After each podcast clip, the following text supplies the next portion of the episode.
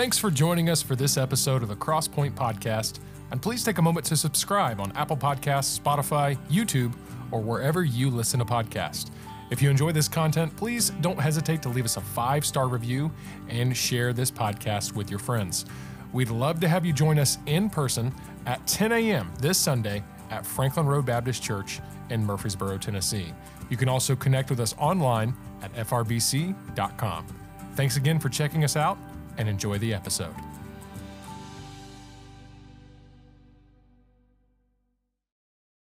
In our lives. And so last week we talked about what changes you. We talked about the Word of God, Spirit of God, the people of God, those that you surround yourself with.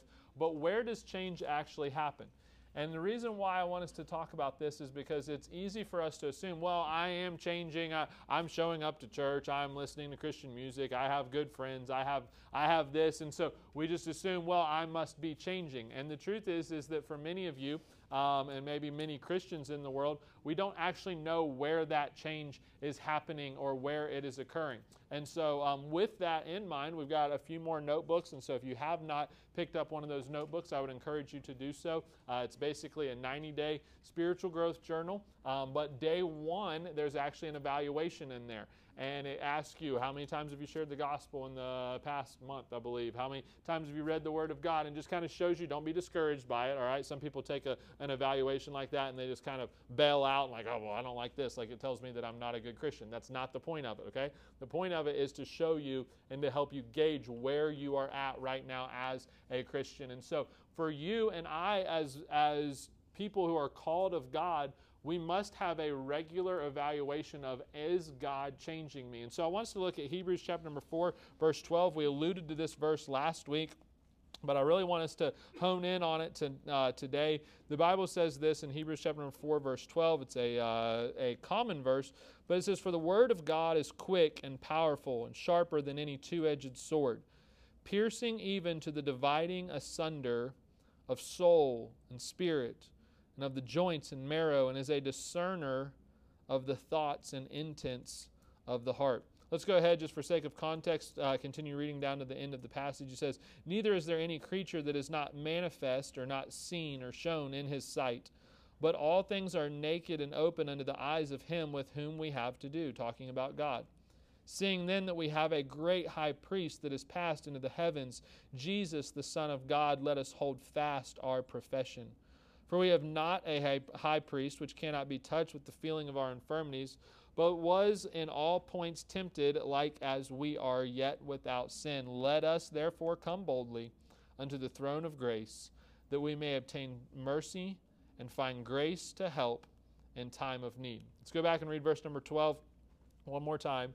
"For the word of God is quick and powerful and sharper than any two-edged sword, piercing even to the dividing asunder of soul and spirit and of the joints and marrow, and is a discerner of the thoughts and intents of the heart." For the next couple minutes, I want us to talk about, where does change occur? If your life is going to be changed, where does it occur? Let's pray and we'll ask the Lord to help us. Dear Heavenly Father, God, we thank you just for your word. Lord, may you apply it to our hearts and lives. Lord, may your Holy Spirit, even right now, through your word, be impacting and leading and guiding someone in this room to begin to experience real change. Lord, may we see you as the only means by which we can change. In your name we pray. Amen. Sometimes when you talk about change or when you hear about change or something, it's very quickly identified where that change begins to occur, okay? So if you are talking about financial change, and maybe you're talking about your budget with someone, or maybe you're taking Financial Peace with Dave Ramsey or whatever, the idea is that your bank account will begin to change. Your retirement fund will begin to look different. Maybe your spending habits will begin to change. So where change occurs is very obvious that it occurs in your financial state. If you're talking about your health and maybe a diet or some sort of exercise or some sort of maybe lifestyle that you're beginning to live, it's easy for you to say, okay, change should begin to occur in the way that maybe I look, the way that I feel, that my pants fit me differently, that my clothes are a little bit baggy, that I have all of a sudden this sudden burst of energy and I don't even need an energy drink to get that, okay? Like, I don't even need coffee. You begin to feel that something is different, but yet sometimes When we talk about spiritual change, when we talk about change that comes from the Word of God, we almost step back and we scratch our heads like, well, I don't really know what that changes, okay? We maybe even assume that, well, if I'm beginning to be changed by God, that means that all of a sudden I will just start giving all my money away, okay? And that is part of it. But we sometimes think, well, maybe if change begins to occur in my life, then I will have more joy, and that's part of it. But identifying where change occurs is important, and here's why. Because until we can recognize that change is beginning and occurring inwardly, I don't know that we necessarily have a draw or an attraction to godly change. Because if true change begins to occur inwardly, it affects everything around you. Over the last couple months and really, I guess, years, it seems as though my wife and I have been trying to learn more about how to be healthy and how to take care of our bodies. I obviously am not doing a great job at that, if you can look and see me, all right? But obviously you can look and see me. That was a stupid way to say that, all right? Some of you are like, yep, we see you, all right. Okay. I know where y'all's minds go, because mine go the same way when I'm sitting there listening to someone. And isn't it funny, sometimes as a speaker, there's two types of speakers. There's the type of speaker who just breezes over something like that and like just acts like it never happened, and everybody in the crowd's like smirking and like looking at each other. I'm not that type, because it happened in my mind too, and so I'm like, I just got to call it out. So that's what I just said. That was a stupid way to say that, all right? Moving on, all right? What were we talking about? As we have kind of tried to study this and as we've looked at it and whatever, it's easy to fall into the trap of, well, maybe I want everything externally to look better and to feel better. Like I want big arms, or I want to be able to squat 500 pounds. And I don't know that I could squat 5 pounds right now, okay? But we want all of these maybe external things. And so it's easy for you to look and say, well, the external is the goal. But as we've kind of studied our health and tried to figure out what works and what doesn't work, what I have found is that so much of change happens by what you put into your body. It happens internally, meaning this, that if you're eating right, if you're digesting the right things, if you're taking certain supplements, if you're taking different things, then guess what? Your body is going to feel like it is able to do something. Now, I want you to listen. For some of us as Christians, we have been duped into the same lie as almost the physical world, to where maybe we think, well, I need to focus on my mind, or I need to focus on my appearance, or I need to focus on all of these things, when the truth is that internal change impacts everything. Heart change, soul change, spiritual change actually has a way of changing the external, of changing the mental, of changing the physical, the things around you, the financial, whatever. Internal change is where it starts. And so for us, if we are going to truly be changed, if we are going to look different than this world and have experienced something that Jesus Christ wants us to experience, that won't start by just adding certain things into our mind, by adding certain things into our lifestyle. That will start by truly experiencing spiritual internal change from the Word of God. And so 3 places that change occurs from this verse. The first one is this: change occurs spiritually.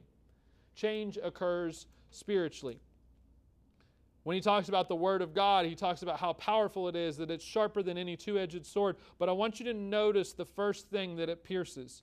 It says, piercing even to the dividing asunder of soul and spirit. Piercing even to the dividing asunder of soul and spirit. He says this: this is something that is going deeper than what you may even assume that it is going. When you think about a sword, we assume that, well, it's only going to impact maybe my flesh, that if you get cut by something, it pierces and it bleeds. But watch this. The Word of God goes deeper than just a flesh wound. The Word of God has a way of driving something deep into your life, of maybe digging something out of your life, of pointing out some things that are much deeper than just surface level things, which is why many Christians, when they begin to fail spiritually, the first thing that gets dropped in their life is the Word of God. Maybe it's their regular Bible reading. Maybe it's even that they show up to church and they just are completely unattentive to the Word of God. Maybe it's that they ignore the teaching of the Word of God. Maybe that they ignore biblical counsel. It can show up in a variety of ways, but it's because that word, that sword, is piercing to the soul and to the spirit. I'm not sure how many of you can recall all of the teaching that we did on the soul. I believe it was 2019. One of my favorite series still to date that I've ever gotten to teach. I feel like it was one of those ones that I could have ran with for like a year and a half just because there was so much there. But when we talked about it is well with my soul, one of the things that we brought out so much about the soul was that it is something that is deeper than what we can even fathom. When you say it is well with your soul, what you're saying is that I am well at a deeper level than any other circumstance in this life. I may not be well physically, but I can be well in my soul. I may not be well mentally, but I can be well in my soul. I may not be well in financially, I may not be well in any of these other areas, but I can be well in my soul. And the only way that that occurs is as you pick up this word, as you pick up this book that God has given you and I for our spiritual change, and you say, God, would you allow it to pierce me? When was the last time you read something out of God's word? I want you to think about this. When was the last time you read something out of God's word and it had a little bit of an, oh, like, man, God, you got me on that one. Sometimes we don't like to hear what God has to say. And it is for that reason that we are not being changed. Because true change occurs spiritually, it occurs inwardly, and watch this.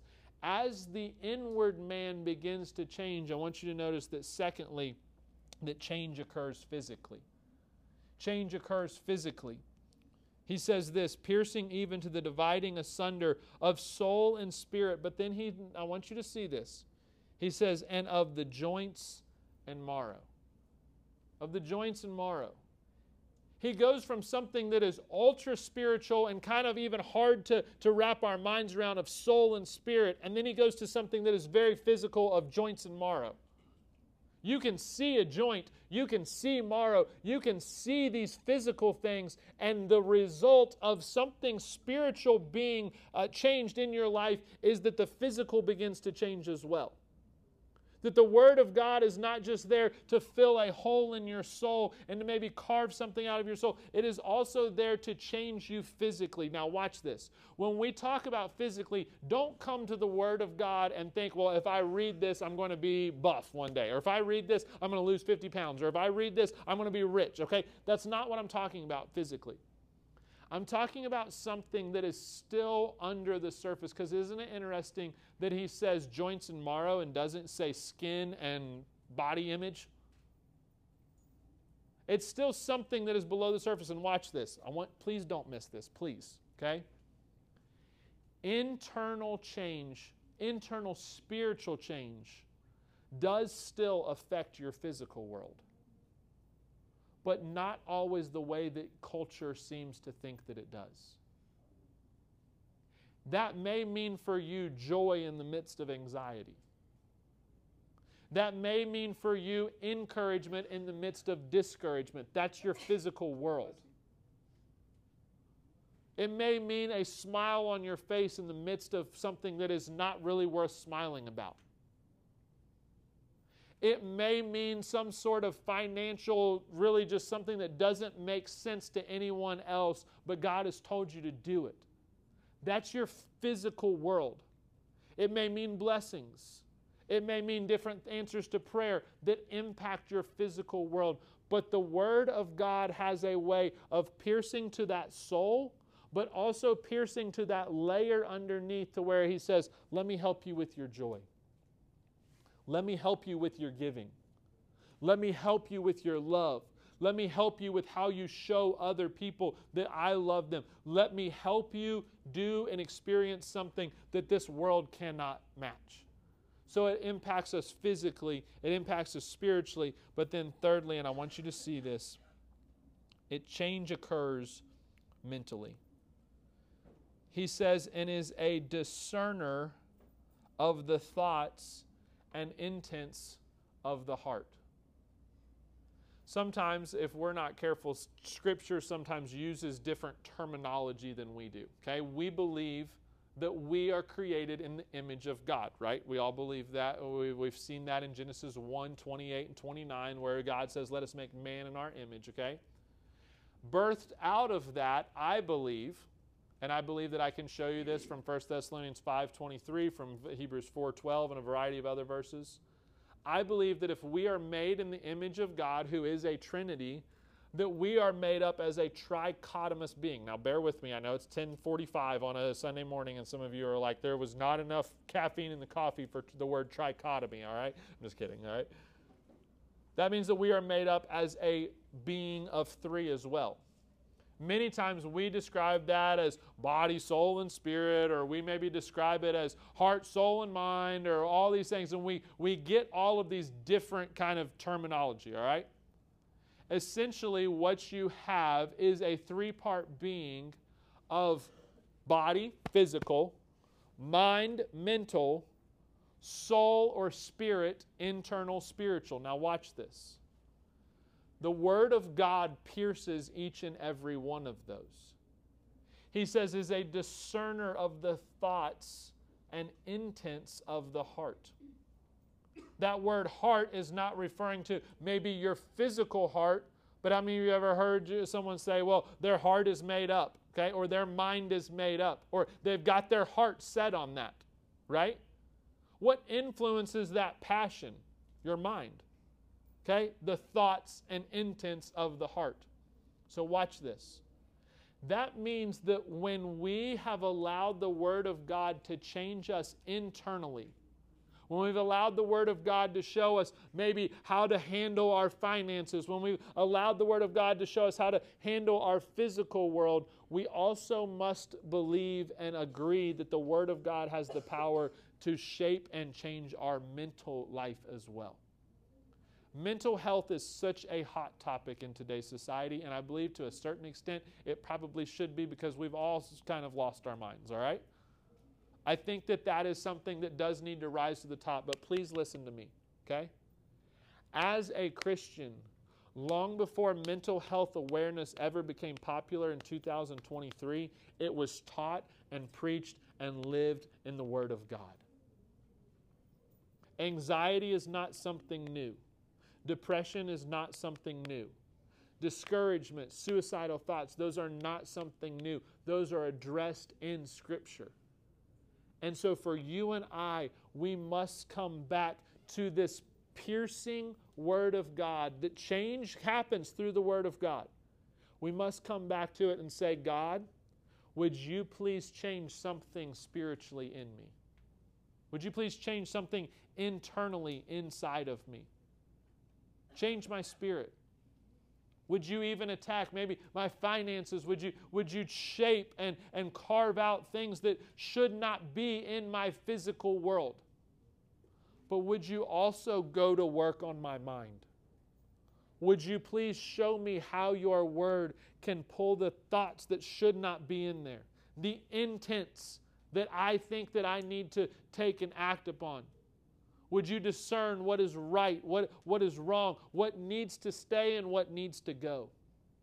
Because the Word of God, if it is truly where change occurs, or how change occurs, what we must step back and see is that where it begins to occur is it begins to impact every area of our life. And so here's the question that I want to close with right before we pray. Is if the Word of God is as quick and as powerful as what it says that it is, okay? Now, this is not Joel saying that it's powerful. This is God's Word saying its own power. How much power have you given it in your life? Some people say, well, I want to change my life. I don't want to deal with this. I want to experience answered prayer. I want to find God's will for my life. I want this. I want that. How much power does the Word of God have in your life? If you're just kind of breezing over it, if you're just picking it up here and there, if you're just plopping it open when you come sit in church, watch this. Don't expect true internal spiritual change. Don't expect for your physical world to be impacted. Don't expect for your mental life to change if there's not power and precedent and priority given to the Word of God. That's not something that just occurs in the short term. It's something that occurs over long-term faithfulness. I'll close with this illustration. just this morning, okay? Knowing what I was going to teach on, I walked in the office. I got here a little bit early because I was preaching the main service and had a couple things that I needed to knock out before I got done. And so Miss Nancy was in there, and we were talking about just some people's health in our church and our church family. And it seems like that right now there's several in our church and relationships of people in our church who are dealing with some mental, some elderly people dealing with mental illness, dementia, Alzheimer's, all of that stuff. And she was talking about her mother-in-law who had gone through some of those same things. And she said, but you know what? She said, my husband could walk into her room and she wouldn't even know that he was her son. But I want you to listen to this. She said, and I've heard this time and time again, but it was amazing to see with my own eyes that she always could remember and recall the things of God's Word. I'm not sure how many of you have gotten to be around an older Christian whose maybe mind is beginning to struggle. They can forget everything else in their life. They can forget their own kids. They can forget their own spouses. They can forget everything that's going on in this world. But the Word of God stays in their life. And here is my fear, and I'm just speaking candidly to the generation in this room. I wonder if God gives this generation 70, 80 years on this earth, I wonder what will be on our minds on our deathbed. Will we have so saturated our life with the Word of God that as we lay there and can remember nothing else, that we can still remember the Word of God? I don't think that when we lie on our deathbed and maybe our minds are beginning to go and our health is beginning to go, I don't think that we'll lay there and remember our favorite show on Netflix. I don't think that we'll remember the kayaking memories. Okay, there you go. Kayaking reference for the month, okay? I don't think that we'll lay there and remember our favorite coffee shop. I almost wonder if we will have anything to recall unless we recall and saturate our lives with the power of the Word of God, which is timeless. And so with every head bowed and every eye closed, my prayer for you today is that you would begin to experience that change that only comes from the Word of God. May it impact you spiritually, may it impact you relationally, may it impact you physically, and may it impact you mentally. I have no doubt in my mind that there's people in this room that your mind is just burdened. It's exhausted, it's tired, it's full, it's anxious, it's depressed, whatever. The Word of God has help for that. There's some of you that your physical lives, you need to see something turn around in it. The Word of God has help for that. And so what power have you given the power of the Word of God? With every head bowed and every eye closed, let's pray and we'll ask the Lord to help us. Dear Heavenly Father, I pray that you'd help us today as we seek to apply these truths. They're so easy to teach and they're easy to listen to, but sometimes they are hard to apply to our lives. Lord, I pray that there would be some young adults in this room and in this church, that they would begin now saturating their lives with the Word of God.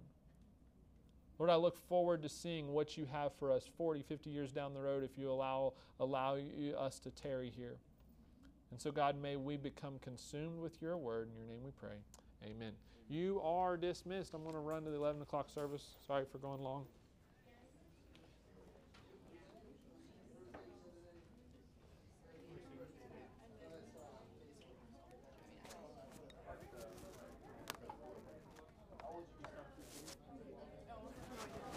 That's okay. Well, thanks again for joining us for this episode of the Cross Point Podcast. Remember to take a moment to subscribe on YouTube, Apple Podcasts, Spotify, or wherever you listen to podcasts. And again, don't hesitate to leave us a 5-star review and tell others about this content. Remember, we would love to have you be our guest in person this Sunday at 10 a.m. at the Franklin Road Baptist Church in Murfreesboro, Tennessee. You can connect with us online at frbc.com, and we look forward to seeing you again soon.